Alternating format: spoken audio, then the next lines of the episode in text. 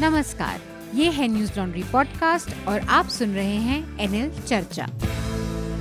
नमस्कार, मैं हूँ अतुल चौरसिया। आपका खर्चा, आपकी चर्चा, हफ़्ता दर हफ़्ता, हम एक बार फिर से लेकर आए हैं न्यूज़ लॉन्ड्री का हिंदी पॉडकास्ट एनएल चर्चा। आज हमारे साथ चर्चा में दो खास मेहमान हैं। एक मेहमान हमसे स्काइप पे जुड़े हैं शांतनु गुप्ता। शांतनु, आपका बहुत बहुत स्वागत है हमसे जुड़ने के लिए। नमस्कार अतुल। और इसके साथ ही हमारे न्यूज़ लॉन्ड्री के स्तंभकार हम आनंद वर्धन भी हमारे साथ जो हैं चर्चा में। आनंद आपका भी स्वागत है। नमस्कार। इस बार की चर्चा में मतलब जिसको अभी आनंद थोड़ी देर पहले कह रहे थे कि सबसे संक्षिप्त चर्चा है। संक्षिप्त मतलब लोगों के पार्टिसिपेशन के लिहाज से कि दो मेहमान हैं शांतनु और आनंद। तो मैं एक बार जल्दी से सरसरी तौर पर जो इस बार की चर्चा के विषय हैं उनके बारे में आपको अवगत करा दूँ? इसके बाद हम अपनी चर्चा शुरू करेंगे। एक तो इसी हफ़्ते अभी कल ही पंद्रह अगस्त बीता है हमारा स्वतंत्रता दिवस। तो प्रधानमंत्री का लाल किले से भाषण हुआ, उसमें कई सारी महत्वपूर्ण बातें कही हैं। उनके दूसरे कार्यकाल की जो ये ये पहला संबोधन था लाल किले से तो इसके बारे में हम बातचीत करेंगे। इसके अलावा कश्मीर का मुद्दा, जो कि धारा 370 की समाप्ति के बाद से लगातार चर्चा में बना हुआ है तो इसके दो तीन पहलुओं पर बात करेंगे। एक तो पाकिस्तान, इसको किसी तरह से कोशिश करके जो सुरक्षा परिषद में ले जाने में कामयाब हुआ है उस उस पहलू पर बात करेंगे और इसके अलावा बीबीसी ने जो एक वीडियो जारी, किया था वहाँ से श्रीनगर के सोरा इलाके से जिसको लेकर काफ़ी उसकी लानत मलानत की गई। उसके उस पहलू पर भी हम बातचीत करेंगे। तो कश्मीर हमारी चर्चा का एक महत्वपूर्ण मुद्दा होगा।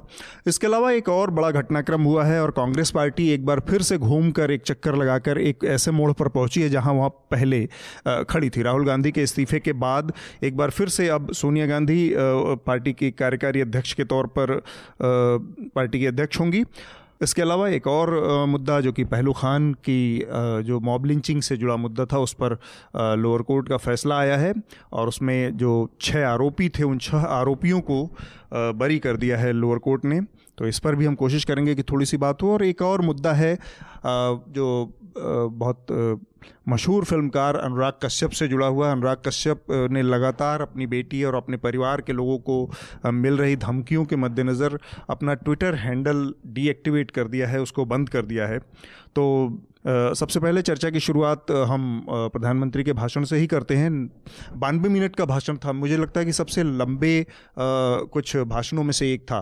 तो शांतनु, सबसे पहली प्रतिक्रिया आपसे, आपने प्रधानमंत्री का भाषण पूरा सुना? हाँ जी, सुनना हुआ। तो आपकी सबसे पहली प्रतिक्रिया क्या रही? इस पे कैसा क्या अच्छाइयाँ क्या महत्वपूर्ण उससे आप निकाल पाए? अतुल मेरे ख्याल से जैसे आपने कहा काफ़ी लंबा भाषण था एक कॉन्फिडेंट भाषण था। 2019 की जो बड़ी जीत है उसकी जो उसका एक नया जो कॉन्फिडेंस है उसमें दिख रहा था। और वो ये उनका छठा भाषण था लाल किले की प्राचीर से। तो जो एक एक मेच्योरिटी है हर भाषण के साथ वो वैसे ही अच्छे ओरेटर हैं सबको पता है। इसको मैं पूरे भाषण को तीन या चार भागों में डिवाइड करूँगा। एक तो जो बहुत बड़ा डिफेंस का रिफॉर्म है centre for defence staff chief of defence staff sorry.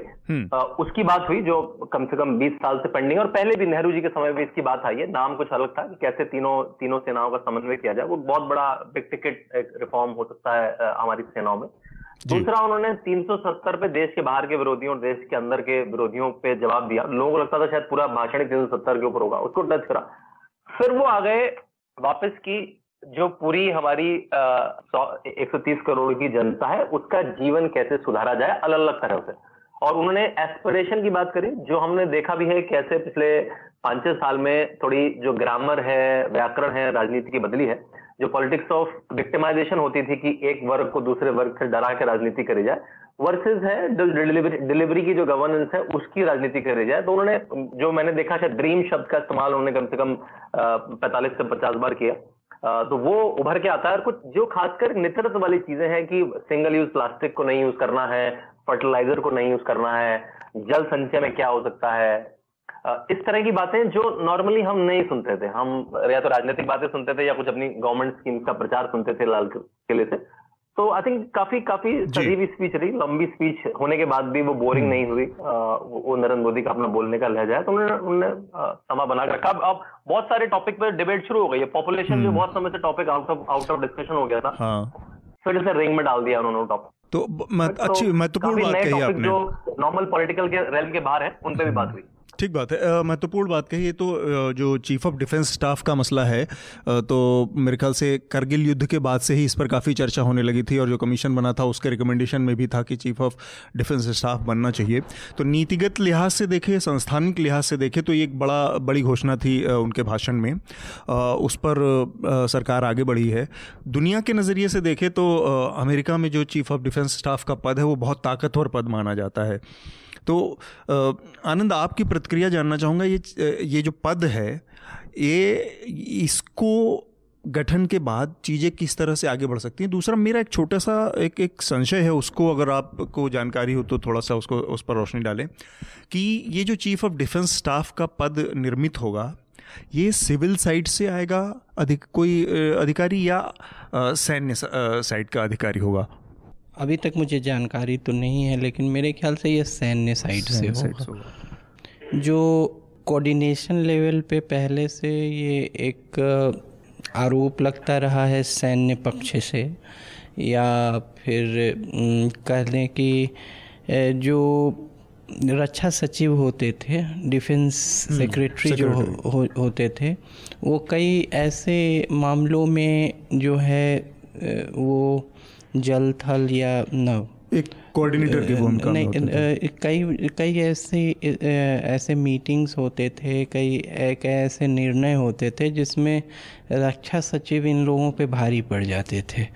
तो जो नौकरशाही है जो जो ब्यूरोक्रेसी है जो गवर्नमेंट की वो कई बार जो डिसीज़न मेकिंग है जो सैन्य मामलों पर निर्णय लेना है हम्म। उसमें कई बार जो नौकरशाही की दखल अंदाजी जो गैर सैन्य जो है उसकी ज़्यादा देखी जाती थी हम्म।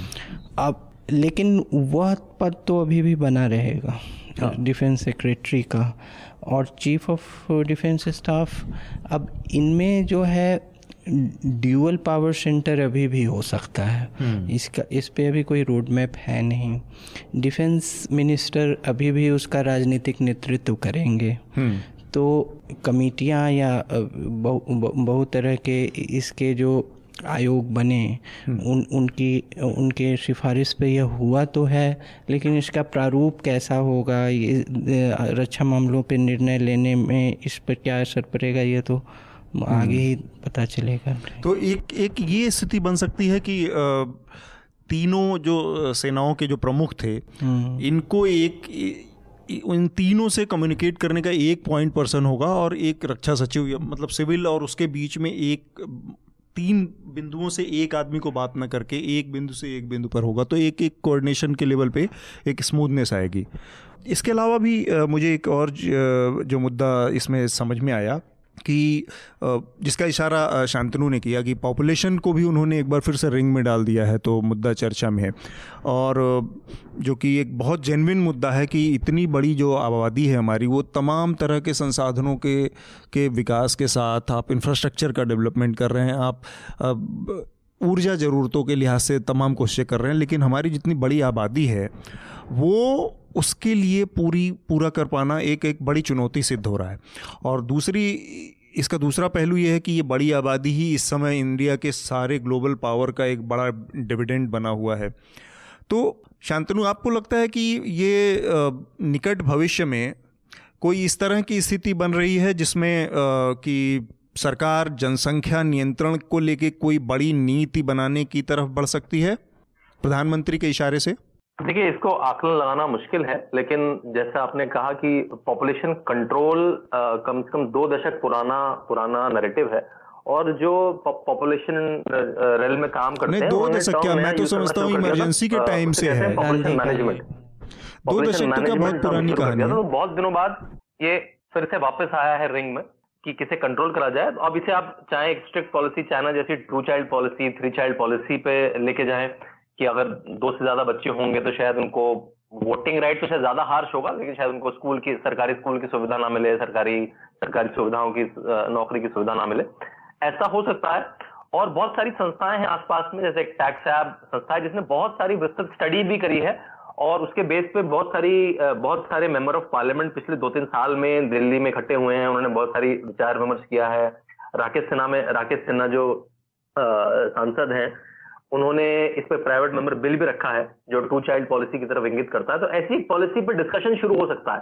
देखिए लाल किले की जो जो जो भाषण होता है वो सारे कुछ पॉलिसी में कन्वर्ट होते हैं कुछ एटलीस्ट डिबेट में कन्वर्ट होते हैं। जैसे 370 की पिछले पाँच साल डिबेट चलती रही इस साल आके वो लीगली इंप्लीमेंट हुआ उसको खत्म करना। जी। तो मेरे ख्याल से कई बार होता है इतने बड़ी चीज़ के लिए देश में माहौल बनाना भी ज़रूरी होता है। तो मेरे ख्याल से डिबेट शुरू हो जाएगी और उसमें फिर निकल के आएगा कि भाई टू चाइल्ड पॉलिसी इंपॉर्टेंट है कि जो जो पॉपुलेशन कंट्रोल के जो तरीके हैं उनमें कुछ प्रभावी कदम उठाए जाए मेडिकली तो आई थिंक दोनों पहलुओं पे बात शुरू होगी पॉलिसी लेवल पे और health health and family planning level पे भी.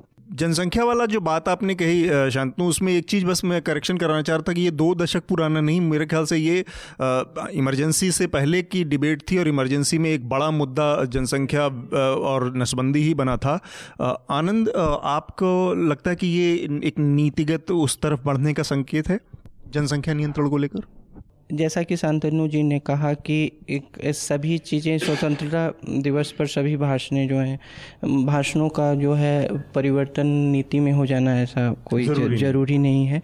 आ, किसी अखबार में मेरे ख्याल से मिंट ने एक विश्लेषण किया था पिछले 25 वर्षों के विभिन्न प्रधानमंत्रियों के लाल किले से भाषण का। उसमें कई मुद्दे जो हैं वो कॉमन रहे हैं। और या कई शब्द ही या जो कंसर्न्स हैं वो कॉमन रहे हैं। प्रधानमंत्री मोदी के पिछले छः वर्षों में भाषणों में ये पाया गया कि जो जिसे बोल सकते हैं कि सिविक डेमोक्रेसी जो है हम्म। या एक सिविक कंसर्न जैसे कि रोज़मर्रा के जैसे पहले से उन्होंने अपने प्रधानमंत्री काल से शुरू किया कि टॉयलेट की बात हम्म। हुई या फिर स्वच्छता अभियान की बात हुई इस बार प्लास्टिक पे बात हुई अब ये पॉपुलेशन पर ला रहे हैं तो इन मुद्दों पे इस सिविक डिस्कोर्स जो है इस पे एक तरह से वो फिर से इसको हम्म। पुनर्जीवित कर रहे हैं। आप सही बोल रहे हैं कि ये सत्तर के दशक से ये मुद्दा रहा है। इमरजेंसी में संजय गांधी का नशबंदी पर ज़ोर दिल्ली में उसके हम्म। लिए कुछ दमनकारी नीति, नीतियाँ भी रहीं। लेकिन इस बीच एक और समानांतर रूप से एक चीज़ और देखी गई है कि जहाँ ये यह क्या यह एक इस बात का रियलाइजेशन है कि हम डेमोग्राफिक डिविडेंड का फ़ायदा उठाने के स्थिति में नहीं हैं हम्म। या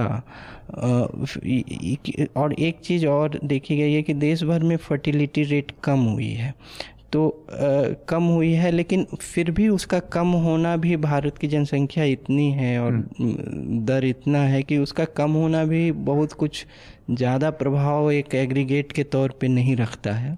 लेकिन फिर भी क्या डेमोग्राफिक डिविडेंट के का जो दबाव है जो एक अवसर में देखा जा रहा था वो एक दबाव में परिवर्तित हो रहा है। हम्म। ये भी एक बात है। चाइना की से तुलना बहुत हद तक सही भी है बहुत हद तक नहीं भी है हम्म।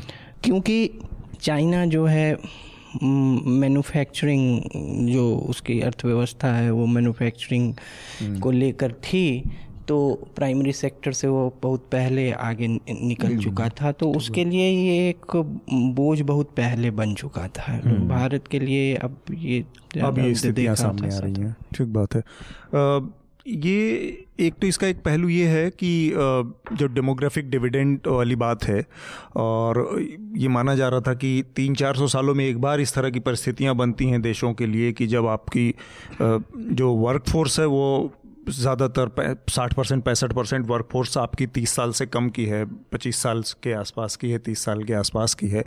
तो आप उसका ज़्यादा से ज़्यादा इस्तेमाल उस ऊर्जा का तो एक स्थिति ये है कि हम चाहे वो जो रोज़गार के कम अवसरों के रूप में देखें ये वो, मैं इसके राजनीतिक पहलू पर आना चाह रहा था एक बार कि भारतीय जनता पार्टी की जो संस, जो के जो एक एक गंगोत्री है जहाँ से उसकी वैचारिक वो शुरू होती है, आरएसएस और वहाँ उस पर उसके जो विचार हैं, वहाँ से जो बातें आती हैं, उससे आप किसी तरह का विरोधाभास देखते हैं, शांतनु?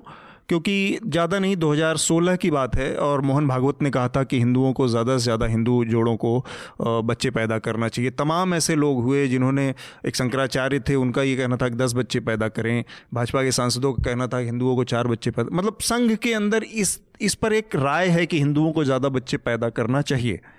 तो ये जो जनसंख्या की नीति है, इसमें आप किसी तरह का सरकार के लेवल पर और वैचारिक संगठन जो, जहाँ से वैचारिक खुराक आती है भाजपा के, उसमें कोई विरोधाभास दिखता है आपको?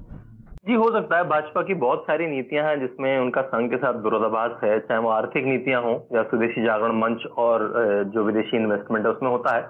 यहाँ पे देखिए, जब ये जनसंख्या की बात बढ़ेगी तो ये राजनीतिक मोड़ लेगी। राजनीतिक मोड़ ये ऐसे लेगी कि भारत में 2.1 का रिप्लेसमेंट रेट है कि अगर 2.1 हर कपल बच्चे पैदा करता है तो भारत की जनसंख्या स्थिर रहेगी उसे कहते हैं रिप्लेसमेंट रेट कुछ समुदायों में ये रिप्लेसमेंट 2.8, 2.9 है कुछ समुदाय 2.1 है किसी में 1.9 है। तो जब ये और ये ये डेटा सरकार का डेटा है एनएचएफएस का डेटा है जो दो जनगणनाओं में हुआ है तो जब बात उभर के आएगी किन कम्युनिटीज में वो कम्युनिटी कुछ धर्म से जुड़ी है कुछ कुछ किसी कास्ट से जुड़ी हैं कुछ किसी प्रदेशों से जुड़ी हैं तो इसके बहुत सारे कॉम्बिनेशन परमुटेशन है आप इसकी अगर रिपोर्ट्स पढ़ेंगे तो ये एक राजनीतिक रेल में आएगी और जहाँ पे आपने कहा कि शायद कुछ विचार परिवारों से ऐसी बात आई है कि अगर कोई दूसरा समुदाय केवल डेमोग्राफिक चेंज ऐसे बच्चे पैदा करके डेमोग्राफी चेंज कर रहा है, जो जो बाद में अलग अलग जो चुनाव की समीकरण भी बदल सकता है आगे जाके, वो वो वो क्लैश ऑफ़ आइडियाज़ होगा। बिल्कुल होगा, क्योंकि ये टॉपिक इतने सिंपलिस्टिक नहीं है, जितने सुनने में लगते हैं, इतने ब्लैक एंड व्हाइट नहीं है टॉपिक और जब इसकी बात बढ़ेगी, चाहे वो टू चाइल्ड पॉलिसी हो तो ये एक राजनीति के लेवल राजनीति के लेवल पे पक्का जाएगी। जी आ, हम आगे बढ़ें उससे पहले एक हमारे जो श्रोता हैं उनका एक पत्र आया है। तो मैं वो पत्र एक बार पढ़ता हूँ और उसके बाद हम अपने अगले विषय की तरफ़ बढ़ेंगे इससे पहले आनंद आपको कुछ कहना था ये जो आरएसएस वाला जो कॉन्फ्लिक्ट है इस पर आपकी छोटी सी टिप्पणी में चाह रहा हूँ क्योंकि ये जो ये राजनीतिक एक एक टकराव जैसी स्थिति है नहीं नहीं जैसा शांतनु जी ने कहा बहुत चीज़ों पर टकराव है हम्म। तो पॉपुलेशन कंट्रोल पे ये भी हम्म। कहा जा सकता है इसका एक दूसरा तरह से भी ले सकते हैं कि ये हो सकता है कुछ लोग जो हर चीज़ में इस तरह का नीतिगत पहलू देखते हैं। हम्म। राजनीतिक पहलू देखते हैं वो ये भी कह सकते हैं कि पत्रकार। हाँ तो वो ये भी कह सकते हैं कि इसमें विरोधाभास नहीं है आरएसएस का ही लाइन है हो सके एक समुदाय के ही पॉपुलेशन को कंट्रोल करने के लिए कर रहे हो। तो, तो ये इसका बहुत बहुत मज़ेदार पहलू है। असल में बात यही है कि अगर सरकार कोई ऐसी नीति बना दे जिससे कि हमारी, हमारा जो कोर समर्थक जो इलाका है, कैचमेंट इलाका है, वो सुरक्षित हो जाए तो फिर हमें उसकी ज़रूरत नहीं है।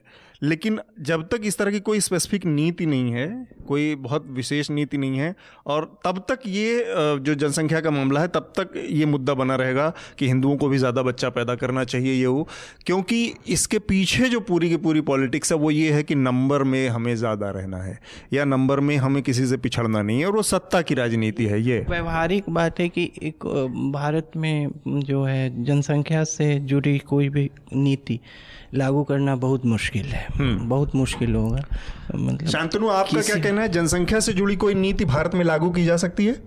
नहीं मेरे ख्याल से करी जा सकती है। हमें ऐसा लगता था कि भारत में नोटबंदी नहीं हो सकती। हमें ऐसा लगता था कि अब पाकिस्तान में जाके पाकिस्तान पर प्रहार नहीं कर सकते। हमें ऐसा लगता था कि तीन सौ सत्तर नहीं हट सकती। तो ऐसा तो कुछ नहीं है कि अगर अगर संसद संसद में आपके पास बल है आपके स्टेट में बल है आप उसे लागू कर सकते हैं। लेकिन आपने ठीक कहा। लेकिन देखिए और ये जो बात है कि संख्या बल ये कोई काल्पनिक नहीं है। मैं आपको डॉक्टर बजाज हैं जिनकी डेमोग्राफी पर अच्छी स्टडी है किताबें हैं। वो उन्होंने 1951 से 2011 तक के सेंसस डिस्ट्रिक्ट वाइज करे हैं और बहुत सारे डिस्ट्रिक्ट की टोटल डेमोग्राफी पिछले पिछले 50 साल 70 साल 60 साल में बदल गई है। और उससे उस, उसका वोटिंग पैटर्न भी बदल गया है। एक, तो एक चीज़ बात नहीं है कि, कि डेमोग्राफी चेंज होने से वोटिंग पैटर्न चेंज हो जाता है। एक एक चीज़ शांतनु बस मैं यहाँ पे हस्तक टिप्पणी हस्तक्षेप कर रहा हूँ। ये जिस डेमोग्राफिक चेंज की बात आप कर रहे हैं वो एक्सटर्नल फैक्टर्स से हैं। मैं भी आपकी बात से सहमत हूँ असम के कुछ इलाके हैं लेकिन वो घुसपैठ और उसमें दूसरे पहलू हैं। जनसंख्या केवल बच्चे पैदा करके आप सीएसडीएस की रिपोर्ट पढ़िए। वेस्ट बंगाल वेस्ट बंगाल केरला उत्तर प्रदेश के उस खासकर मैं आपको स्टडी भेजूँगा अलग से। डॉक्टर बजाज की स्टडी है बल्कि पढ़नी चाहिए सबको। उनके वीडियो भी हैं। वेस्ट बंगाल केरला उत्तर प्रदेश जिला वाइज वो आपको डेटा बताएँगे कैसे कैसे हर जनगणना से दो हज़ार उन्नीस सौ इक्यावन से 2011 तक डिस्ट्रिक्ट में पॉपुलेशन चेंज मैं पढ़ूँगा आप निश्चित रूप से भेजिएगा लेकिन मेरा ये कहना है कि सीएसडीएस की बहुत ऑथेंटिक स्टडी है वो भी आप देखिए और उसके मुताबिक बहुत साइंटिफिक तरीके से एक्सप्लेन किया गया है कि ये जो संख्या का मामला है या जो दिखाया जाता है या जो तर्क दिया जाता है ये बेहद खोखला तर्क है। नहीं मैं मैं मैं मैं नहीं मानता। लेकिन मैं आपको ज़िले का नाम लेके बता सकता हूँ कैसे अच्छा। साठ साल में जहाँ पे कोई पॉपुलेशन एक्सोडस नहीं हुआ है बाहर से कोई जनसंख्या नहीं है जहाँ पे डेमोग्राफी ऐसे कम से कम 25 से 30 ज़िले हैं भारत में जिनकी डेमोग्राफी चेंज हुई है पिछले साठ से सत्तर साल नहीं आनंद की एक टिप्पणी है इसके बाद हम बढ़ेंगे हाँ। इससे रिलेटेड नहीं है डेटा से मेरा है कि कहने मेरा कहने का मतलब था कि लागू नीति लागू हो सकती है लेकिन वो असरदार कितना होगा कितने परिवार उसका पालन करेंगे इसमें मुझे कितना सफल होगी कितनी असफल होगी? ठीक बात है। आ, मैं हमारे एक श्रोता हैं यस सुमय यस उनका एक मेल है उसको पढ़ता हूँ मैं उसके बाद फिर अपने अगले विषय की तरफ़ बढ़ेंगे। Dear panel thank you for the informative discussion as usual Charcha is increasingly become my podcast of choice for the week's news my Hindi has improved a lot बहुत बहुत धन्यवाद आपको यश कि हिंदी आप हमारी पॉडकास्ट से आपकी हिंदी बेहतर हो रही है। Uh, a lot and I am now able to speak Hindi that's much better than the typical Bombay slang. तो मैं ये मान के चल रहा हूँ आपकी बातचीत से कि आप बॉम्बे या उसके आसपास रहते हैं तो special thanks to Anil ji for his segment on Hindi literature संयोग से ऐसा है कि इस आज जब आपने ये मेल भेजा है और इस चर्चा में अनिल किसी कारणवश शामिल नहीं हुए हैं तो ये मेल उन तक पहुँचाया जाएगा और फिर अगले एपिसोड में आपको फिर से वो सेगमेंट आपके सामने आएगा। And I am writing in to present of counterpoint of the death death penalty for rapists under POCSO most rape specially of children are done by people close to the victims and not some random person बिल्कुल सही बात है ज़्यादातर इस तरह के जो जो अपराध हैं, वो बच्चों और उनके करीबी रिश्तेदारों या इनके द्वारा ही अंजाम दिए जाते हैं। लंबा मेल है तो इसमें महत्वपूर्ण जो बात है वो मैंने आपको पढ़कर सुना दिया है। हम अपने कश्मीर वाले मुद्दे पर अपनी चर्चा को आगे बढ़ाएँगे। दो चीज़ें हुई हैं। एक तो आज पाकिस्तान को पहले जो कि सुरक्षा परिषद है संयुक्त राष्ट्र का, उसने एंटरटेन करने से मना कर दिया था और पोलैंड ने, जो कि इस समय संयुक्त राष्ट्र सुरक्षा परिषद का अध्यक्ष है, उसने किसी भी तरह की वोटिंग या बैठक से इनकार कर दिया था यूएन में। अब उसने क्लोज डोर मीटिंग का फैसला किया है। आज चीन के दबाव के बाद या चीन। तो इसको आनंद आप कैसे देखते हैं? या केवल ये किसी तरह की फेस सेविंग एक्सरसाइज है? क्योंकि ये भी एक एक्स्ट्रॉडनरी सिचुएशन है कि पैंसठ साल बाद पहली बार संयुक्त राष्ट्र में क्लोज डोर मीटिंग किसी मुद्दे को लेकर होगी। देखिए, पहली बात है कि पिछले दो दशकों में एक संस्था के तौर पे एक अंतर्राष्ट्रीय संस्था के तौर पर यू यूएन का पहले भी उतना जोड़ नहीं था, और भी पतन हुआ है। तो यू एन एस सी का मतलब उसके उसके अगर अब उतना समय नहीं है, लेकिन कई ऐसे चीज़ें हैं जो कि बड़ी शक्तियाँ जो हैं यू एन एस सी में वो रुचि नहीं दिखा रही हैं। और उस उसके निर्णयों का भी उस तरह से असर नहीं है पहले भी बहुत ज़्यादा नहीं था लेकिन अब और अनुपात उसका कम हुआ है हम्म। भारत इस बार जो है अंतर्राष्ट्रीय प्रतिक्रियाओं के प्रति उदासीनता को लेकर चला है कि इस पर मतलब इस में प्रभाव प्रभाव नहीं रखेगा हम्म। एक मेरे ख्याल से एक स्पष्ट नीति लेकर चला है कि इस बार अंतर्राष्ट्रीय जो माहौल भी जो है एक फ्लोर मैनेजमेंट भी ऐसी है कि कुछ शक्तियाँ रसिया वगैरह हमारे साथ रहेंगी कुछ नहीं रहेंगी हम्म। इस बार जो भी है लोग कई बड़ी शक्तियाँ अपने ही समस्याओं में उलझी हैं हम्म। और जो अंतर्राष्ट्रीय आइसोलेशन है पाकिस्तान, पाकिस्तान का। इस मुद्दे पे अगर नहीं भी होता है तो जो जिसको कहते हैं संतुलन जो है बैलेंस ऑफ़ पावर जो इस तरह है कि हम पे विशेष प्रभाव नहीं पड़ेगा और पड़ेगा भी तो देख लिया जाएगा इस बार। तो इसको लेकर अब जो है क्लोज डोर मीटिंग मैंने पढ़ा की हो रही हम्म। है अब देखिए शाम तक क्या, फेस सेविंग एक्सरसाइज है कि एक फेस सेविंग की हाँ कि हम, हम हमारा ऐसे भी सभी लोग जानते ही हैं यू एन एस सी में एक का न कहना काफ़ी है हम्म। तो एक कोई बहुत महत्व नहीं रहता। तो एक तो मैनेज कर ही सकता है रसिया तो मैनेज कर ही। हाँ, मतलब कोई रेजोल्यूशन ऐसा नहीं पास हो सकता जिसमें भारत को एम्बेरसमेंट हाँ। हो। मुझे इसका दूसरा पहलू है जो जो मेरे समझ में आ रहा है जिस पर मुझे थोड़े से जान बातचीत करने का करना चाह रहे हैं कि 370 जो है वो स्पेसिफिक भारत के संविधान का हिस्सा था। और 370 जो कमिटमेंट है या जो भी था वो कश्मीर और भारत के बीच का मुद्दा था। तो इसमें यूएन का इंटरवीन करना न करना अपने आप में एक एक वो है क्योंकि ये इसका लेना ही देना नहीं पाकिस्तान से है। ये सीधे सीधे कश्मीर और भारत के संविधान और भारत सरकार के बीच का मसला था। तो इसमें पाकिस्तान का कूदना या आना भी जस्टिफाइड क्यों है? तो वहाँ पर कहीं ना कहीं पाकिस्तान जो करने की कोशिश कर रहा है वो क्या है? या फिर कहीं ना कहीं ये हमारी थोड़ी सी राजनयिक चूक जैसा है कि पाकिस्तान हम ये बात कन्वे नहीं कर पा रहे हैं? नहीं मेरे ख्याल से जब ये निर्णय लिया गया होगा तब ये पाकिस्तान के जो राजनयिक स्तर पर क्या प्रतिक्रिया होगी या इसका एक पहले से एक अंदेशा होगा कि ये ये ऐसा करेगा। पूर्वानुमान। हाँ एक पूर्वानु पूर्वानुमान एक ऐसा होगा। तो ये बहुत आश्चर्यजनक नहीं है। ये ये इसकी आशा या आशंका थी। तो लेकिन अब पाकिस्तान कभी भी इसको जो है अगर नकारात्मक दृष्टि उसके न, को इससे नकारात्मक परिणाम मिल रहे हैं तो इसको द्विपक्षीय जो भारत का आंतरिक मामला मानता नहीं है। तो अगर उसको लग रहा है कि इससे उसके राजनयिक जो उद्देश्य सिद्ध नहीं होते तो वो इसको कभी भी आंतरिक मामला माना ही नहीं है। हम्म। वो तो इसे द्विपक्षीय और उससे भी ज़्यादा बहुपक्षीय करने में भी, भी उसको दिक्कत ही है। हालाँकि शिमला समझौता साफ़ साफ़ ये सारी बातें कहता है फिर भी पाकिस्तान बार बार उन उससे उतर शांतनु आपको क्या लगता है कि ये जो पाकिस्तान कर पाने में सफल हुआ उसमें थोड़ी सी चूक रहेगी क्योंकि हम ये नहीं मैसेज दे पा रहे हैं कि 370 का पाकिस्तान से दूर दूर तक लेना देना भी नहीं है? देखिए मेरे ख्याल मैसेज तो हमने दे दिया। तभी चाहे वो अमेरिका हो या इंटरनेशनल कम्युनिटी हो या यूएन में जैसे आपने कहा पहले जो स्टेटमेंट आया था वो हमारे साथ था। लेकिन चाइना का बड़ा स्टेक है यूएनएससी में। हम्म। जो वो अलग बात है कि इंटरनेशनल लेवल पे ये भी एक बात है कि यूएनएससी कितना रेलिवेंट रह गया है। आज के हर देशों के अपने बायोलेटरल संबंध है। भारत यूएस से अलग लेवल पे डील करता है। भारत रशिया से मिडिल ईस्ट से अलग लेवल पे डील करता है। उस सब सामरिक में यूएनएससी का कितना रेलिवेंस रेलिवेंस रह गया है। लेकिन एक फेस सेवर है, जब पाकिस्तान को मुस्लिम कंट्रीज़ भी सपोर्ट नहीं कर रही हैं, और चाइना का बहुत सारा स्टेक है चाहे वो जो उनकी बेल्ट रोड हो, उसके थ्रू है, या जो इन्वेस्टमेंट है उनका, चाइना का बहुत सारा स्टेक है। तो भागता भागता पाकिस्तान चाइना के पास ही जा सकता है कि भाई आपका सारा इन्वेस्टमेंट है। कुछ तो हमें फेस सेवर दीजिए तो पॉलिटिकल फेस सेवर है इमरान खान के लिए। वो अपने भाषणों में बोल गए हैं कि बालाकोट स्ट्राइक से बड़ी स्ट्राइक हो सकती है।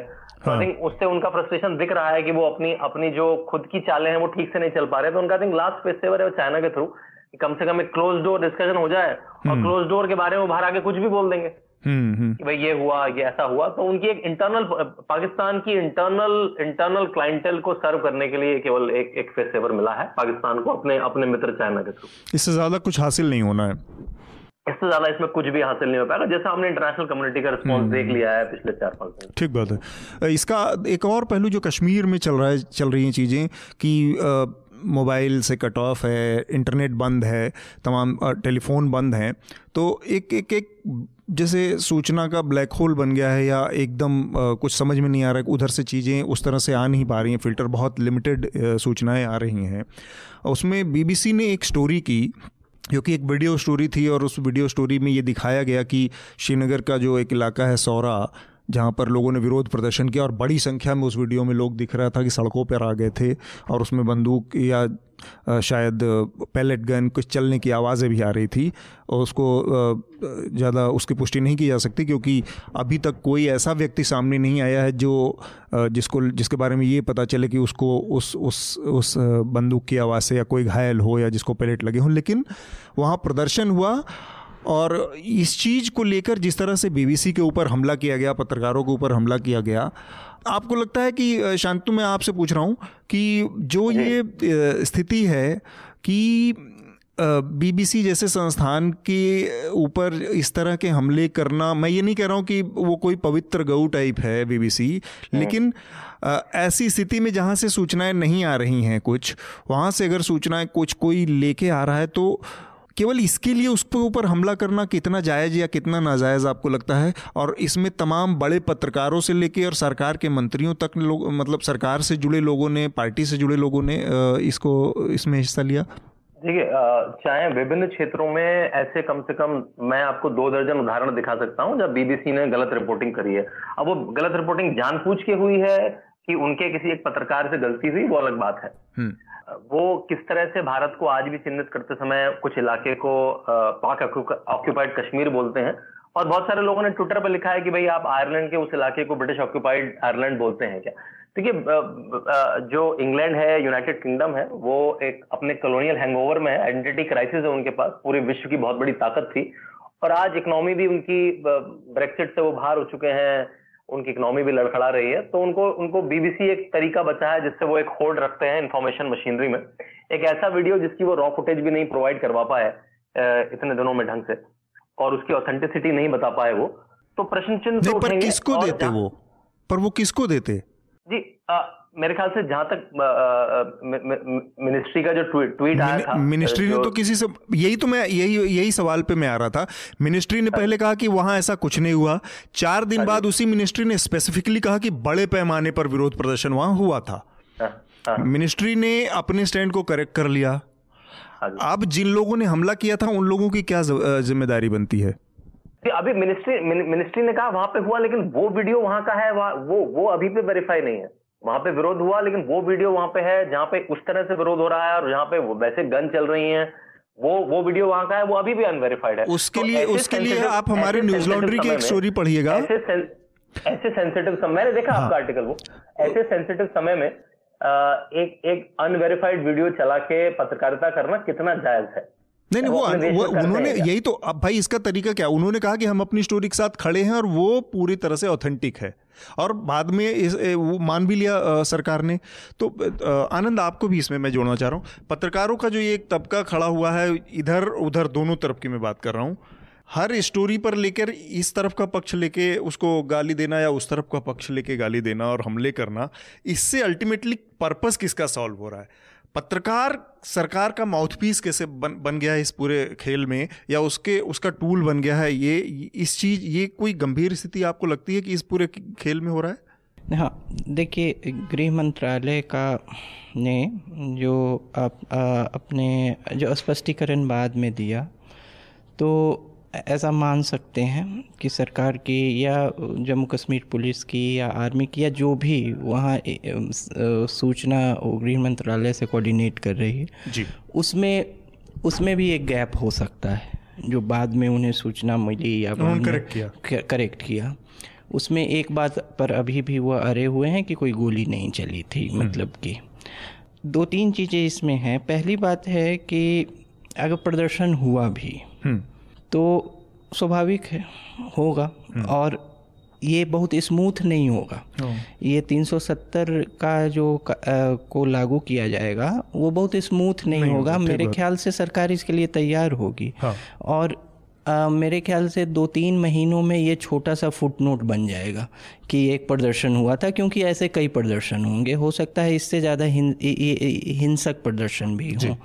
तो ये कोई बड़ी बात नहीं है। ये एक शुरुआती सरकारी नर्वसनेस है। जो कि मेरे ख्याल से कुछ दिन में जब ये ऐसे प्रदर्शन जब और खुलेगा संचार के साधन खुलेंगे और और आवाजाही ज़्यादा होगी तो और ज़्यादा होगा। तो ये मुझे थोड़ा सा रोचक लगा कि सरकार इस अगर प्रदर्शन हुआ भी तो हुआ मतलब किसी तो ठीक है सरकार से चूक हुई तो, उसने करेक्ट कर लिया। लेकिन मैं बात कर रहा हूँ हाँ, जिस तरह से हाँ। इस पर जो कि पहली बात है केस बाय केस लेना चाहिए। जो आपने कहा कोई होली काउ नहीं है बीबीसी हम्म। वो नहीं है। जैसा कि शांतनु जी ने भी कहा उस चूकें उससे भी हुई हैं। हम्म। और 2012 में ही अगर इंटरनेशनल अफेयर्स का ही बात करें तो एक बार उसने जो है इराक की तस्वीर सीरिया की तस्वीर करके दिखा दी थी जिसका कि अंतर्राष्ट्रीय मंच पे काफ़ी उसकी आलोचना हुई थी। तो डेली टेलीग्राफ ने इस पर एक बहुत लंबा लिखा था इन्वेस्टिगेशन वो, वो पढ़ सकते हैं लोग। खैर जो भी हो उत्तराखंड में ही बीबीसी हिंदी ने जो एक सिख पुलिस इंस्पेक्टर का जो कह दिया था कि हटा दिया गया है तबादला वो गलत पाया गया तो चूके पत्रकारों से हुई होंगी। इस मामले में वो चूक नहीं दिखती है। वो वीडियो वहीं का दिखता है। एक तो एक सोशल मीडिया के ज़माने में जो है एक नी जर्क रिस्पॉन्स का जो हुआ गया है कि हम भी हैं हम भी कुछ प्रतिक्रिया देने कोई भी चीज़ पर वो पत्रकार हो या वो माउथ पीस ही सरकार के हों या फिर कुछ लोग हैं जो कि अब जो जो कॉन्फ्लिक्ट जोन की रिपोर्टिंग होती है उसमें एक रुमानियत भी होती है कि हम एंटी एस्टेब्लिशमेंट ही रहें या फिर इम्बेडेडनेस हो। एक एक एक एकदम दूसरे तरफ़ का कि सरकार का पक्ष ही रखें। हैं। दोनों के खतरे हैं। हम्म। दोनों खतरनाक हैं। केस बाय केस लीजिए यहाँ बीबीसी सही रिपोर्टिंग करते हुए दिख रही है। मैं नाम तो, दो तीन डाल देता हूँ। तो, एक तो रिपब्लिक टीवी के के एंकर हैं मेजर गौरव आर्या। और लोग इस तरह इस हद तक चले गए कि ये वीडियो वहाँ का है और जबकि उसमें साफ़ साफ़ बोर्ड पे दिख रहा है। श्रीनगर सौरव लिखा हुआ। इसके बाद भी लोग इस लेवल तक झूठ फैलाने में लगे रहते हैं। तो ये बताता है कि किस लेवल तक जर्नलिज्म में मतलब एक खाई इस एक एक एक ध्रुवीकरण हुआ है। और ये एकदम रिसेंट घटना है मतलब चार पाँच सालों की। हम्म, वो हुआ है। खासकर ये बीबीसी को लेके एक परसेप्शन का भी खेल है। कई बार वो रियलिटी से नहीं मैच करे।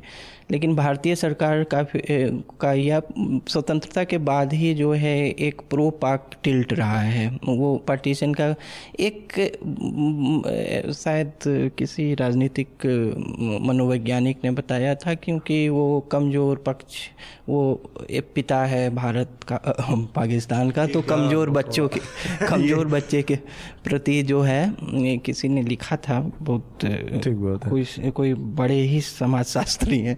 तो भूल गया मैं नाम तो ऐसा खैर जो भी हो ऐसे भी ब्रिटिश मीडिया का जनरली रहा है। बहुत तरह के अभी जो है नैरेटिव्स आएँगे। हम्म। और लेकिन मेरा वही कहना है कि केस बाय केस लें। मतलब हम्म। कि ये नहीं समझ जाएँ कि ये संस्थाओं पर न जाएँ केस बाय केस लें फैक्ट चेकिंग ऐसे हो बस। मैं मतलब ऐसे ही प्लग कर दिया मैंने कि हम लोगों ने इस पर अपने रिपोर्टर को एक वहाँ भेजा था और उसने वहाँ से किया और नौ तारीख के बाद घटना थी ग्यारह तारीख को वहाँ पहुँची और उस दिन भी वहाँ पर विरोध प्रदर्शन हो रहा था। उसके वीडियो भी हमने हम, हमारे पास थे। आज हमने उसको लगाया है। शांतनु आपकी इस आनंद ने जो कहा आपने सुना उसके पर आपकी कोई टिप्पणी? देखिए ये सेंसिटिव टाइम है। आनंद ने ठीक कहा कि शायद विरोध हुआ होगा या विरोध नहीं हुआ होगा। या दो तीन महीने बाद जब एक सौ एक सौ चवालीस हटेगी या फिर कुछ नेताओं को बाहर डाला जाएगा तो विरोध और भी होंगे। 370 आसानी से नहीं है। सत्तर साल से बहुत लोगों के बहुत लोग केवल इसी पे 370 पे पल रहे थे उनकी रोटियाँ सिक रही थी तो इसको आसानी से नहीं जाने देंगे। हम्म, लेकिन आ, आ, उसमें हो सकता है कुछ पत्रकारों ने ये ये तरफ़ ली कुछ तर, पत्रकारों ने वो तरफ़ ली। आ, और लेकिन हाँ फेक न्यूज़ इस वीडियो के विषय में जब जब निर्णय आएगा तब आएगा लेकिन फेक न्यूज़ बहुत लोगों ने शेयर करी। एक और पत्रकार है नाम नहीं लूँगा सीनियर 2016 हम्म। का पैलेट गन के अंदर मिर्ची है वो स्क्रीनशॉट शेयर करा। बाद में पता लगा 2016 की न्यूज़ थी वो। तो लोग अपने अपने फेवर में आर्गुमेंट क्रिएट करने की कोशिश कर रहे हैं। जो लोग चाहते हैं कि मैं ये सरकार के इस कदम को फेलियर दिखाऊँ कि कैसे घाटी में बहुत ज़्यादा विरोध है। और विरोध होगा वो बहुत ज़्यादा होगा नहीं होगा वो पता नहीं। और हम्म। देखिए क्या होता है अगर तीन हज़ार दो हज़ार लाखों की जनसंख्या है करोड़ों की जनसंख्या है उसमें अगर दो हज़ार भी लोग आते हैं तो देखने में बहुत लगते हैं। लेकिन क्या वो सबको रिप्रेजेंट कर रहे हैं? क्या क्या चार पाँच साल बाद जब बड़ी बड़ी कंपनी खुल पाएँगी खुल जाएँगी, बड़ा इन्वेस्टमेंट आ जाएगा वहाँ पे तो क्या क्या वो लोग भी खुश नहीं होंगे इससे? तो वो देखने वाली बात है, लेकिन ये नीतिगत निर्णय है पुराना 370 का सपोर्ट भी किसी ने नहीं करा था। किसी सरकार ने ये ऐसा नहीं कहा था, किसी भी मंच पे बड़े, कि हम चाहते हैं कि 370 हर समय रहे, किसी किसी नेशनल सरकार ने कभी नहीं कहा था। हाँ क्योंकि एक पर्टिकुलर वोट बैंक को साधने के लिए वो उसके खिलाफ नहीं जा पाए। जो हमने बहुत सारी और चीज़ों में भी देखा है कि पॉलिटिकल विल की कमी रही सरकारों में। हम्म। आ, तो इसकी दिक्कतें होंगी। ये एक बहुत महत्वपूर्ण बात आपने कही कि अगले पाँच सालों में बड़ी बड़ी कंपनियाँ खुल जाएँगी तो फिर आपने कहा कि ये देखने वाली बात होगी। तो ये, ये आपके मंदिर में ये संकोच क्यों है कि क्या नहीं भी खुल सकती हैं? नहीं मैंने कहा देखने वाली बात है कि उसके बाद कैसे रिस्पॉन्स आता है? जो वहाँ की लोकल जनता है जो वो उसका रिस्पॉन्स कैसे आता है? रिलायंस ने अपनी अभी अभी जो उनकी एजीएम हुई उसमें अंबानी ने डिक्लेयर करा कि मैं हम, हम लोग जम्मू कश्मीर में बड़े इन्वेस्टमेंट की घोषणा करने वाले हैं। ऐसे और भी अपने अपने एजीएम में जो बड़े बड़े ग्रुप के एजीएम इस समय होते हैं फाइनेंशियल ईयर के बाद अगले तीन चार महीने वो भी मुझे लगता है डिक्लेयर करेंगे। एक बहुत सुंदर जगह है जम्मू कश्मीर। बहुत सारे लोगों को इन्वेस्टमेंट का मन रहा होगा बहुत समय में। ठीक बात और इससे कोई डेमोग्राफी नहीं चेंज होने वाली। एक हवा हाँ। बना के रखा गया है कि डेमोग्राफी चेंज उत्तर प्रदेश में या फिर राजस्थान में महाराष्ट्र में जहाँ हर सबको जाने की अनुमति डेमोग्राफी ऐसी चेंज नहीं हो गई। डेमोग्राफी का तो मुझे लगता है कि ये पूरी बहस ही बहुत बेकार बे, बे, बेतुकी बहस है क्योंकि ये जो डेमोग्राफी का मामला था ये हमारे आपके लिए था ना जो कि जम्मू कश्मीर के निवासी नहीं थे। जम्मू की तो पूरी पॉपुलेशन वहाँ जा सकती थी वो तो बच सकती थी उसको तो सारे राइट थे लद्दाख की पूरी आबादी को तो था। तो वो तो नहीं गई वहाँ पे। मामला ये है कि जहाँ पे शांति नहीं है जहाँ पे जीवन की गारंटी नहीं है जहाँ पे सुविधाओं की गारंटी नहीं है वहाँ पर जाके बसेगा कौन? नहीं देखिए इतना, इतना सिंपलिस्टिक भी नहीं है अतुल। वो हमें पता है कैसे नब्बे और इक्यानवे में पाँच लाख हिंदुओं को वहाँ से मार के भगा दिया गया एग्जैक्टली मैं यही तो कह रहा हूँ कि जहाँ सुरक्षा की गारंटी नहीं है वहाँ कौन जाके बसेगा? भोंपों से बोला गया था।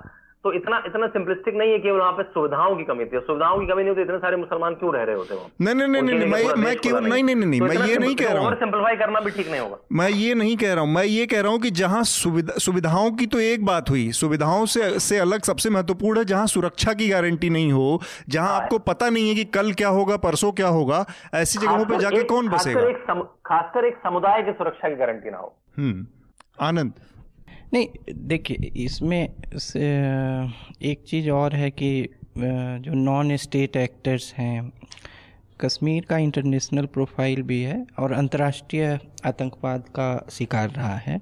तो वो तो सिक्योरिटी सिचुएशन को सिर्फ़ ये नहीं है कि 370 हटना। एक एक्टर वहाँ जो है क्रॉस बॉर्डर टेररिज्म भी है। तो इनके कम, देखिए कि बिहार है हम्म। और पूर्वी उत्तर प्रदेश है। वहाँ सरकारें मतलब उत्तर प्रदेश का पूर्वी इलाका और पूरा बिहार वहाँ सरकारें कई वर्षों से जो है निजी निवेश लाने का कोशिश कर रही हैं लेकिन ख़राब कानून व्यवस्था जो है इंफ्रास्ट्रक्चर नहीं है। और और उस इंफ्रास्ट्रक्चर से भी पहले कानून, कानून व्यवस्था। कानून व्यवस्था कमज़ोर होने के कारण वहाँ नहीं आ पाया। और जो है पावर पॉइंट प्रेजेंटेशन वहाँ के मुख्य सचिव अंबानी को देते रह गए और भी कई लोग महिंद्रा भी गए थे लेकिन उसके बाद भी नहीं, नहीं आया, आया। तो वो जो मूलभूत सुविधाएँ हैं इंफ्रास्ट्रक्चर है उससे भी पहले जो महत्वपूर्ण बात होगी लॉ एंड ऑर्डर और लॉ एंड ऑर्डर और जान माल की सुरक्षा। तो हम्म। वो तो निवेश लाने का पहला बिंदु है। शांतनु? बिल्कुल ठीक कहा आपने। लॉ एंड ऑर्डर निवेश लाने का पहला तरीका है बल्कि जब भी लोग मुझे लॉ एंड ऑर्डर के आंकड़े गिनाते हैं मैंने लॉ एंड ऑर्डर के आंकड़े बड़े बड़े बड़े टेढ़े होते हैं। आ, सबसे अच्छा है फॉलो द मनी अगर पैसा वहाँ पे निवेश हो रहा है मतलब जो व्यापारी है वो वो किसी भी डेंजरस टेरिटरी में अपना पैसा नहीं डालता है जो हमने उत्तर प्रदेश में देखा। 2017 के बाद योगी सरकार में आप कितने भी दावे लगा दें कि ऐसा हुआ वैसा हुआ एक केस कोर्ट करें लेकिन निवेश मल्टी टाइम्स बढ़ा है। पाँच लाख पाँच लाख करोड़ का निवेश उत्तर प्रदेश में हुआ है और बहुतों का भूमि पूजन भी हो गया तो हाँ अगर अगर अगर अब अब केंद्र की जो सरकार है और जो जम्मू कश्मीर की पुलिस है, उनमें समन्वय बढ़ता है। चाहे वो यूटी के थ्रू हो या या जैसे भी हो, उनमें समन्वय बढ़ता है और लॉ एंड ऑर्डर सबसे प्राइम फोकस होना चाहिए। आप कोई भी कंपनी है, चाहे वो रिलायंस है, चाहे वो कोई भी कंपनी है, जब तक उसे अपने इन्वेस्टमेंट पर सिक्योरिटी नहीं होगी, वो नहीं आएगा। तो बिल्कुल ठीक कहा आनंद जी ने। कि लॉ एंड ऑर्डर अब जो नई व्यवस्था है उसका पहला पहला बिंदु होना चाहिए। चलिए हम उम्मीद करते हैं कि कश्मीर में ऐसी कोई स्थिति बनेगी जब वहाँ पे बहुत सारी इंडस्ट्रीज़ होंगी बहुत सारे नए जॉब क्रिएट होंगे। तो ऑटोमेटिकली जहाँ पे इंडस्ट्रीज़ होती हैं वो अपने आप में एक मल्टीकल्चरल एक मेल्टिंग पॉट बन जाता है तो वो स्थिति बने जहाँ पर हर तरह के लोगों के लिए अवसर हों। अभी ये थोड़ी दूर की चीज़ है, उससे पहले हमें अभी उस जो शुरुआती झंझवात है, उससे गुजरना होगा कि जब लोगों को शुरुआत के अवसर दिए जाएँ, जहाँ पर टेलीफोन लाइनें खुल जाएँ, मोबाइल खुल जाए और तमाम चीज़ें, उनके जो बुनियादी सुविधाएँ वो बहाल हो जाएँ तो उसके आगे की राह उससे निकलेगी। हम अपने आखिरी विषय की तरफ़ बढ़ते हैं, जो कि पहलू खान की मौत और उसके बाद उनके मॉब लिंचिंग जो हुई थी उस पर जो कोर्ट का निर्णय आया है उसमें सभी छः आरोपी बरी हो गए और कोर्ट ने एक एक बहुत स्टिंजिंग कमेंट किया है कि जो जाँच की पूरी प्रक्रिया थी उसमें बहुत ज़बरदस्त लापरवाहियाँ बरती गई हैं। बहुत सारे एविडेंसेस को अनदेखा किया गया है। और सबसे महत्वपूर्ण जो चीज़ थी वो वीडियो एविडेंस थे और उसको कोर्ट के, उसके विटनेस का हिस्सा नहीं बनाया गया। तो ये जो स्थिति है कि अदालतें, मैंने कई तरह, कई बार इस तरह के निर्णय आए कि अदालतें इस तरह के कमेंट कर देती हैं, पुलिस के ऊपर, जाँच एजेंसियों के ऊपर और आरोपियों को रिहा कर दिया जाता है। इसमें एक एक एक एक बीच का हिस्सा है कि जिन लोगों ने जाँच की, जिन लोगों की ज़िम्मेदारी थी, अगर आपको लग रहा है आप इनके ऊपर कमेंट करने के लिए इतने फ्री हैं तो आप उसके लिए जिम्मेदार लोगों को जवाबदेह साबित, सिद्ध करने के लिए क्या कर सकते हैं? क्यों नहीं कर सकते? आप जज हैं, इतनी जुडिशरी को इतनी सारी पावर है, आप उस प्रक्रिया में लापरवाही बरतने वाले को सस्पेंशन का, बर्खास्तगी का, या कुछ इस तरह के कुछ चीज़ें हो सकती हैं लॉ एंड ऑर्डर के उसी कानून के दायरे में? कि जिससे लोगों को भी मिले। जैसिका लाल से लेकर तमाम मामलों में हम देखते हैं कि हमेशा आरोपी पैसे के दम पे या जो भी ये सबूतों के अभाव में बरी हो जाते हैं और फिर ऐसी स्थिति बनती है। आनंद? मेरे विचार में पहलू खान पर यह अंतिम निर्णय नहीं होगा। इस, हाँ, इस, कोर्ट में ऑब्वियसली और मेरे ख्याल से इस इसका इसके कई अध्याय बाकी हैं अभी। हाँ वो आपने कहा आ, मेरे ख्याल से जो निचली अदालत होती है उसमें जो है एक जुडिशियल स्टेट्समैनशिप लच्छेदार भाषा की तो प्रवृत्ति देखी जाती है लेकिन नहीं लेकिन हाँ और ओ, लेकिन जुडिशियल कॉन्फिडेंस नहीं देखा जाता। मतलब इतनी ब, इतने बड़े जैसे कि अधिकारियों को हालाँकि इसमें बड़े अधिकारी नहीं समझ हाँ, तो लोकल लोग हैं गाँव हाँ, के लेकिन फिर आ, फिर भी इतने मतलब कि नहीं जैसे इसमें आपने कहा कि पुल, पुलिस हाँ, अधिकारी पुलिस अधिकारी जो जाँच हाँ, तो उसमें भी क्या होगा? इन्वेस्टिगेशन हाँ, ऑफिसर होगा एस होगा या कॉन्स्टेबल हाँ, होंगे जिन्होंने जाँच तो आ, लेकिन इन प्रिंसिपल इसका जिम्मेवार जो है जो जिला मुखिया है पुलिस का सुप्रिंटेंडेंट ऑफ़ पुलिस, पुलिस को को लेना पड़ेगा हाँ। अगर सो क्योंकि अन्वेषण का जो इन्वेस्टिगेशन का जो है उत, उत, उतनी सक्षमता जो है बहुत निचले अधिकारियों में नहीं होती हालाँकि उनकी जिम्मेवारियाँ काफ़ी ज़्यादा होती हैं तो फिर भी आपने जो कहा उस, उस उसको मैं थोड़ा समझने की कोशिश कर रहा था कि हम्म। उस वो इसलिए भी नहीं होता कि वो जुडिशियल कॉन्फिडेंस जो है, वो नहीं होता कि अधिकारियों को टारगेट करना, ये करना। कई चीज़ों में ये भी देखा गया है कि निचली अदालतें, में कहीं पढ़ रहा, कहीं नहीं, शायद ई पी डब्ल्यू या कहीं पढ़ रहा था कि निचले अदालतें जो हैं जो है बर्खास्तगी का या इस तरह के ऑर्डर्स पास करने में में बहुत पीछे हैं और इस तरह के बर्खास्ती क्या उनका उनके पास पावर भी नहीं है क्योंकि बहुत सारी चीज़ें जो है विभागीय भी हैं।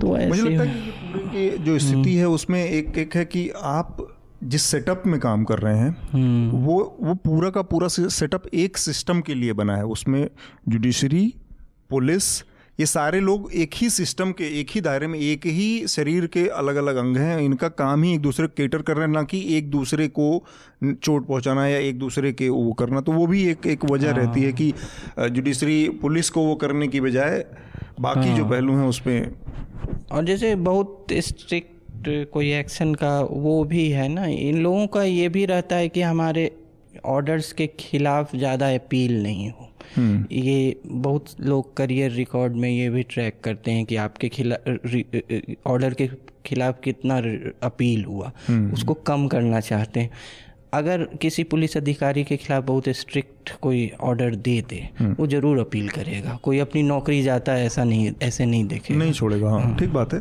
लेकिन कम से कम एक एक एक स्थिति बनेगी। शांतनु पहलू खान के मामले में जिस तरह से ये क्विटल हुआ है उस पर आपको क्या लगता है? मतलब ये स्थानीय हालाँकि हमारे यहाँ बहुत ऐसे केस है जहाँ पर निचले स्तर के जाँच में ही सारे केस का कबाड़ा कर दिया गया। आरुषी आरुषी तलवार का मामला उसका सबसे ज्वलंत उदाहरण है जहाँ पे हर बारी छोटे से छोटे सबूतों के साथ एकदम जिसको कहते हैं कि बलात्कार किया गया।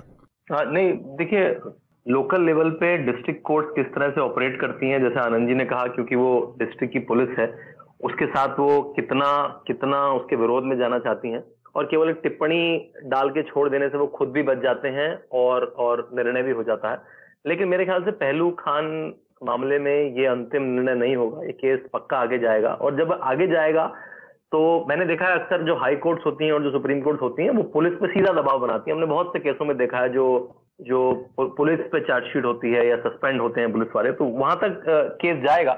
अभी मैं एक छोटी सी रिपोर्ट का मेंशन करूँगा। मैं अभी पंद्रह दिन पहले एक विधि लीगल की एक रिपोर्ट के लॉन्च में गया था, जहाँ पे उन्होंने साढ़े छह सौ जिलों में गए उन्होंने और करीब दस पैरामीटर पे सारे जिला के जो कोर्ट हैं, वो देखा कि वहाँ पे वैकेंसी कितनी है, वहाँ पे केस लॉ को ढंग से दिखा जाता नहीं दिखाया जाता है, समय पे कोर्ट लगती नहीं लगती, वहाँ पे जेरोक्स की मशीन है क्या, वहाँ पे वहाँ पे क्या पैसे, इतनी अच्छी उन्होंने डिस्ट्रिक्ट की रेटिंग करी, फिर उसने स्टेट की रेटिंग करी, लेकिन ऐसी रिपोर्ट्स मीडिया में ट्रैवल नहीं करती हम ये कहते हैं, मुख्यमंत्री इस्तीफा दे दें, मंत्री वहाँ मिलने क्यों नहीं गए, इसी पे मीडिया की डिपेट खो जाती है। कि अब पुलिस में रिफॉर्म हो क्या रहे हैं, क्या, जैसे उन्होंने बताया, मुझे भी खुद नहीं पता था, मैं दिल्ली में रहता हूँ कि पूरे भारत में जो साकेत की कोर्ट है, वो सबसे आइडियल कोर्ट है इंफ्रास्ट्रक्चर वाइज इट सीन तो जज भी एक व्यक्ति है क्या वो उतना एफिशिएंट एफिशिएंसी हम दे पा रहे हैं कि वो निर्णय ले पाए? उसको हम्म। उसको एक एक दिन में तीस तीस केस होते हैं और दो दो मिनट में देना होता है उसको पूरा केस पढ़ना पड़ता है उसके पहले। उसके बाद कितनी असिस्टेंस होती है पढ़ने के लिए उन्होंने बहुत अच्छी रिपोर्ट है। और मुझे लगता है कि आप जैसे पत्रकारों को ऐसी रिपोर्टों को लाना चाहिए लोगों के सामने जिसपे प्रेशर पड़े पॉलिटिशियंस पे इन पे इन पे निर्णय लेने का। ना कि इसका इस्तीफा वो दोबारा आ जाए इसको हटा दिया उससे एक को आदमी को पदमुक्त करके आप कुछ नहीं कर पाएँगे। ठीक बात जब इस... तक आप ऐसे मूलभूत कार्यक्रम कर, हम्म, इसका एक और पहलू है मॉब लिंचिंग जो है शांतनु जो कि पहलू खान जिसके शिकार हुए और गौरक्षकों का जो आतंक वाली बात कही जा गई पिछले कुछ पाँच छः सालों में लगातार हुए। तो उस पर भी सुप्रीम कोर्ट की एक गाइडलाइंस आई थी और मॉब लिंचिंग को लेकर कि थाने से लेकर और हर जगह एक पूरे यूनिट के गठन की बात थी डिस्ट्रिक्ट लेवल पे, उसमें भी कोई खास प्रगति देखने को नहीं मिली। तो आपको क्या लगता है कि ये सरकारें चाहती नहीं है कि इस तरह की चीज़ हो? देखिए, सरकारें कई बार चाहती भी नहीं और एक स्टेटस को का माहौल रहता है किसी भी सरकार में। हम लोग क्या करते हैं कई बार पॉलिटिकल कमेंट्री में हम लोग इसे, अगर मैं एक पार्टी को सपोर्ट करता हूँ तो मैं मैं उसके स्टेट का उदाहरण नहीं दूँगा, दूसरे स्टेट का उदाहरण दे दूँगा। तो हम क्योंकि इसको पॉलिटिकल रेल में ले जाते हैं तो अब जो सुप्रीम कोर्ट की पुलिस रिफॉर्म की गाइडलाइन है, वो अमूमन किसी भी राज्य ने पिछले दो दशक में नहीं फॉलो करी। लेकिन हम वो चीफ मिनिस्टर का रेजिग्नेशन और एमएलए की विज़िट वहीं तक सीमित रह जाते हैं। और जैसे जैसे जैसे ये लिंचिंग का नैरेटिव है लिंचिंग का नैरेटिव हमने धर्म से जोड़ दिया। हमने नहीं देखा कि लिंचिंग क्या है?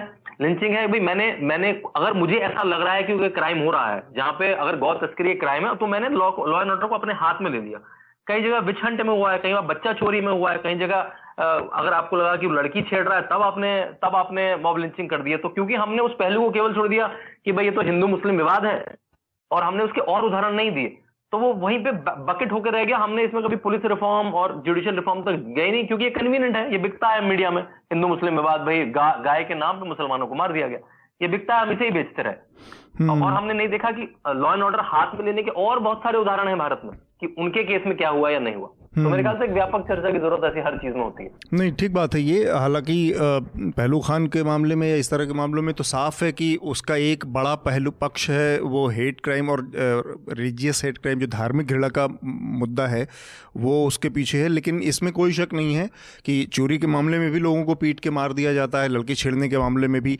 जहाँ तक मैं मैं चूँकि उस उस पूरे एक बड़े विवाद को खुद ग्राउंड पे जाकर कवर किया उस गाँव में उसी दिन एक मतलब उस घटना के एक दिन बाद जो मुजफ्फरनगर नगर की कहानी जहाँ से शुरू हुई वो भी लड़की के लड़कियों के छेड़ने का ही मुद्दा था।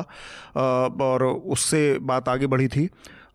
आनंद आपकी टिप्पणी और उसके बाद हम अपनी चर्चा को रोकेंगे आखिरी जैसे एक मॉब लिंचिंग पर राजस्थान में एक कानून बना है। हम्म। राजस्थान सरकार ने बनाया है एक मॉब लिंचिंग पर तो अब जो कानून बना है वो भी बहुत अफरा तफरी में बना है। हम्म। मतलब कि वो बहुत ऐसा लगता है कि वो कॉपी पेस्ट है। कुछ अमेरिकी कानूनों का जैसे कि उसमें एक उदाहरण मैं दूँगा हाँ। कि उसमें एक है कि इन्फ्लेमेटरी एनवायरनमेंट या इन इन्फ्लेमेटरी मटेरियल किसी भी जो विक्टिम है उसके खिलाफ अब उसमें जो अगर आप पत्रकार हैं आपने यह भी लिख दिया कि ये जो मरा है ये ये पचास चोरियों में संलिप्त था तो उसके अनुसार ये भी आपने कुछ इन्फ्लेमेटरी मटेरियल दे दिया है। तो आप उसमें उसके लिए दंड के भी आपके लिए दंड के, के लिए भी व्यवस्था है कि अगर आप ये अखबार में रिपोर्ट करते आए हैं कि ये व्यक्ति जो है ये पाँच बच्चों को चोरी कर रहा था पाँच बच्चों का चोरी कर रहा था कर रहा था और किसी दिन भीड़ ने उसे देखा और पीट के मार दिया। तो अब उस कानून में ये है कि आपको ये सूचना अखबार में लिखने के लिए भी दंडित किया जा सकता है कि आपने इन्फ्लेमेटरी मटेरियल दिया। तो अब ये सब पता नहीं ये कॉपी पेस्ट का है या एक सामाजिक कल्पना नहीं गई है। मुझे लगता है कि इसमें कंसल्टेंसी का अभाव है कि इसमें जितने ज़्यादा ज़्यादा ज़्यादा स्टेक होल्डर आम लोग एक्सपर्ट लोगों को इन्वॉल्व किया जाए, ये सारी की सारी बहस फिर से वहीं आती है, जो जिस अफरा तफरी में लोकसभा में कानून, अभी संसद में कानून पास हुए हैं कंसल्टेंसी के बिना या जो सिलेक्ट कमेटी या स्क्रीनिंग कमेटी में भेजे जाने के बिना ऐसी स्थितियों में इस तरह की चीज़ें निकलने की बहुत संभावना है, जिस कानून का इशारा आप कर के बारे में बता रहे हैं। ऐसी स्थितियों से निकला हुआ कानून होगा कि जिसमें कंसल्टेंसी नहीं है, जिसमें बहुत सारे स्टेक होल्डर्स के व्यू नहीं है पॉइंट ऑफ़ फाइन ट्यूनिंग तो कानूनों की ऐसी होती है ना। अल्टीमेटली तो हमारे आपके बीच से ही कानून बन रहे हैं, हमारे आपके लिए ही। तो उसमें उन तमाम तथ्यों की को नज़रअंदाज कर दिया जाता है। खैर, हम अपने आखिरी राउंड की तरफ़ हैं, जो कि हमारा रिकमेंडेशन का राउंड है। तो सबसे पहले मैं शांतनु से ही जानना चाहूँगा। शांतनु, आप हमारे श्रोताओं को इस हफ़्ते क्या रिकमेंड करेंगे? जी जो पॉपुलेशन का टॉपिक आया था वहाँ से इस बीच मैंने वो जो किताब जो मैं मेंशन कर रहा था वो मेंशन करी। अब टॉपिक रेलेवेंट है। जी। डॉक्टर जेके बजाज की एक किताब है religious demography of India okay वो वो पढ़िएगा और दर्शकों को पढ़नी चाहिए। हम्म। और अगर वो किताब कई बार अवेलेबल नहीं होती है तो उनका बड़ा एक चर्चित वीडियो है सृजन फाउंडेशन का एक डेढ़ घंटे का वीडियो जिन्होंने बड़े विस्तार से उन्होंने अपनी पूरी रिसर्च और किताब के बारे में बताया जिसमें 2011 का सेंसस भी इन्वॉल्व हम्म, है। डॉक्टर जेके बजाज के नाम से और डेमोग्राफी सर्च करेंगे लोग तो उनको हम्म। किताब और उस वीडियो दोनों के बारे में जानकारी ठीक बात है। आनंद आपका रिकमेंडेशन क्या है? मैं एक पूर्व विदेश मंत्री के नटवर सिंह की आत्मकथा लाइफ इज़ नॉट इनफ मैंने हाल में पढ़ी है। तो मुझे लगता है कि एक भारत के स्वतंत्रता के बाद एक ख़ास समय में उस समय के खासकर करियर ब्यूरोक्रेट डिप्लोमेट डिप्लोमेट हाँ। तो उस समय की विदेश नीति बनने और ये सब क्या वो दो खासकर दो तीन दशकों तक की की का अच्छा वर्णन है और खास और जो व्यक्तिगत पक्ष हैं जो आत्मकथा में रहता है वो तो है ही। तो आ, उस दृष्टि से मैं ये चाहूँगा ऐसा नहीं है एक स्वीप है एक ब्रॉडर स्वीप है पाँच छः दशकों का। तो वो मैं करूँगा। दूसरा एक मैं श्रीलाल शुक्ल की का उपन्यास हालाँकि वो ज़्यादा अपने व्यंग के लिए जाने जाते हैं राग दरबारी लेकिन उनकी उनका एक उपन्यास है कि सुनी घाटी का सूरज। हम्म। वो मैंने हाल में पढ़ी है वो मैं वो रिकमेंड कर हूँ मेरा रिकमेंडेशन इस हफ़्ते है न्यूज़ लॉन्ड्री ने एक पूरी सीरीज़ शुरू की है, जो कि हमारे दो रिपोर्टर हैं, एक रिपोर्टर राहुल कोटियाल हैं, वहाँ से कश्मीर के अलग अलग हिस्सों में यात्रा करके और वहाँ से, और वो, मैं हालाँकि उसके तरीके के बारे में नहीं बता सकता, और बहुत मौलिक तरीका और बहुत ही एक एक जाबाजी वाला जो कहते हैं, एक तरीका जब वहाँ पर टेलीफोन नहीं है, मोबाइल नहीं है, इंटरनेट नहीं है, तब वहाँ से ख़बरें इकट्ठा करना अलग अलग हिस्सों से और रिपोर्ट भेजना तो वो एक सीरीज़ चल रही है किश्तों के रूप में जिसमें तीन किश्तें आ चुकी हैं, चौथी किश्त आज आ जाएगी। तो मैं न्यूज़ लॉन्ड्री की ये पूरी जो कश्मीर की सीरीज़ है, हमारी 370 ख़त्म होने के बाद जो शुरू हुई है वहाँ पे उसको रिकमेंड करूँगा। और इसके साथ ही प्रदीपिका सारस्वत की एक वो ग्राउंड रिपोर्ट है जो कि सौरा इलाके से है, जहाँ पर 9 अगस्त को बड़े पैमाने पर वो जो जिस बीबीसी के वीडियो की बात आई तो उस पर उन्होंने वहाँ जाकर कुछ चीज़ें, तथ्यों को सामने रखने की कोशिश की है। तो ये दो चीज़ें मेरा रिकमेंडेशन है। इसके साथ ही हम अपनी आज की चर्चा को रोकेंगे लेकिन उससे पहले जो अपील हम आपसे हमेशा करते हैं एक बार फिर से करेंगे कि न्यूज़ लॉन्ड्री को सब्सक्राइब करें क्योंकि आपके समर्थन से जो मीडिया खड़ा होगा वो आपकी बात ज़्यादा करेगा और किसी भी तरह के कॉरपोरेट या किसी तरह के राजनीति के दबाव से मुक्त रहेगा। आपका बहुत बहुत शुक्रिया शांतनु हमसे स्काइप पे जुड़ने के लिए। धन्यवाद आनंद आपका भी बहुत बहुत धन्यवाद। न्यूज़ लॉन्ड्री के सभी पॉडकास्ट ट्विटर आई और दूसरे पॉडकास्ट प्लेटफॉर्म पे उपलब्ध हैं। खबरों को विज्ञापन के दबाव से आज़ाद रखें। न्यूज़ लॉन्ड्री को सब्सक्राइब करें।